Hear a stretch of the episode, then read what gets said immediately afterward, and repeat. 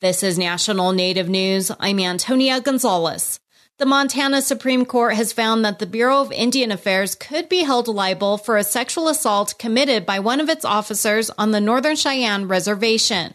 Aaron Bolton has more. According to court documents, in 2015, BIA officer Dana Bullcoming threatened to jail a woman for violating local alcohol laws at her home and used that threat to pressure her for sex. Bullcoming was later convicted for the sexual assault, but the woman, known only as LB, later filed a civil suit for damages. The judge in that case did award some damages, but found that the BIA can't be held liable, as the assault was outside of Bullcoming's official duties.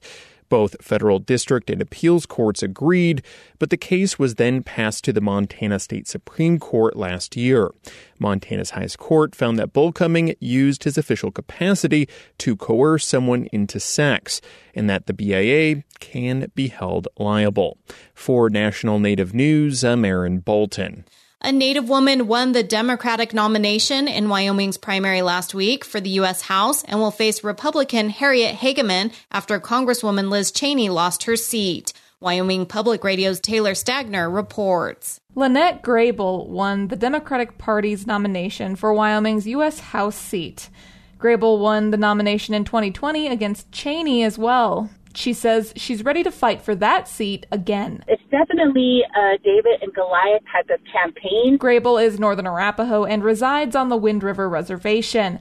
She wants to use her platform to shed light on the importance of renewable energy and social issues. I want to gear my campaign towards values family values, values that concern humanity, values that concern the marginalized communities, such as the indigenous community and the LGBTQ two spirit community. Grey Bull says it's important to her to give voters in Wyoming a choice, and that Hageman is spreading misinformation about former President Donald Trump winning the 2020 election.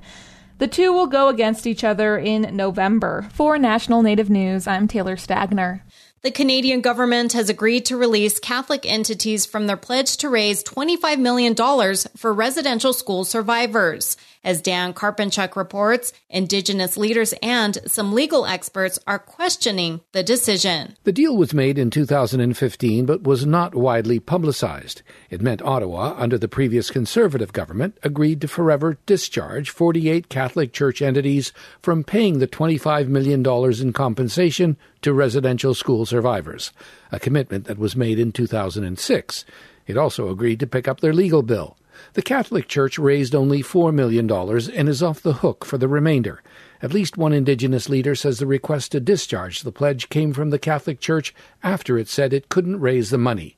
Percy Lezard is with the Indigenous Studies program at Wilfrid Laurier University. It undermines this the the the labor of six thousand um, folks who were brave enough under the conditions of colonialism to come forward and share their experiences and the 126 years of Indian residential schools. Indigenous leaders have questioned why the Canadian government gave up its appeal of a court decision in which Catholic entities were let off the hook for paying their remaining financial obligations under the Indian Residential School Settlement Agreement. Crown Indigenous Relations Minister Mark Miller had said he would find out why the government abandoned its appeal. But some Native leaders say it's unlikely that Ottawa can compel the Catholic entities to meet their financial obligations. For National Native News, I'm Dan Karpenchuk. And I'm Antonia Gonzalez.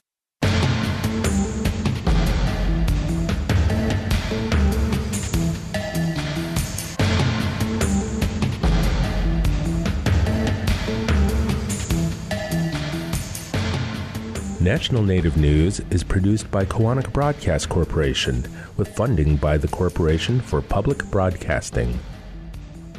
Support by the Colorado Plateau Foundation, supporting native led initiatives protecting lands, waters, and cultures by building networks, community, and organizational capacity. Proposals accepted through September 1st at coloradoplateaufoundation.org. Support by BNSF Railway, proudly supporting the nation's economy by moving the goods that feed, supply, and power communities across the country. More at bnsf.com slash tribal relations.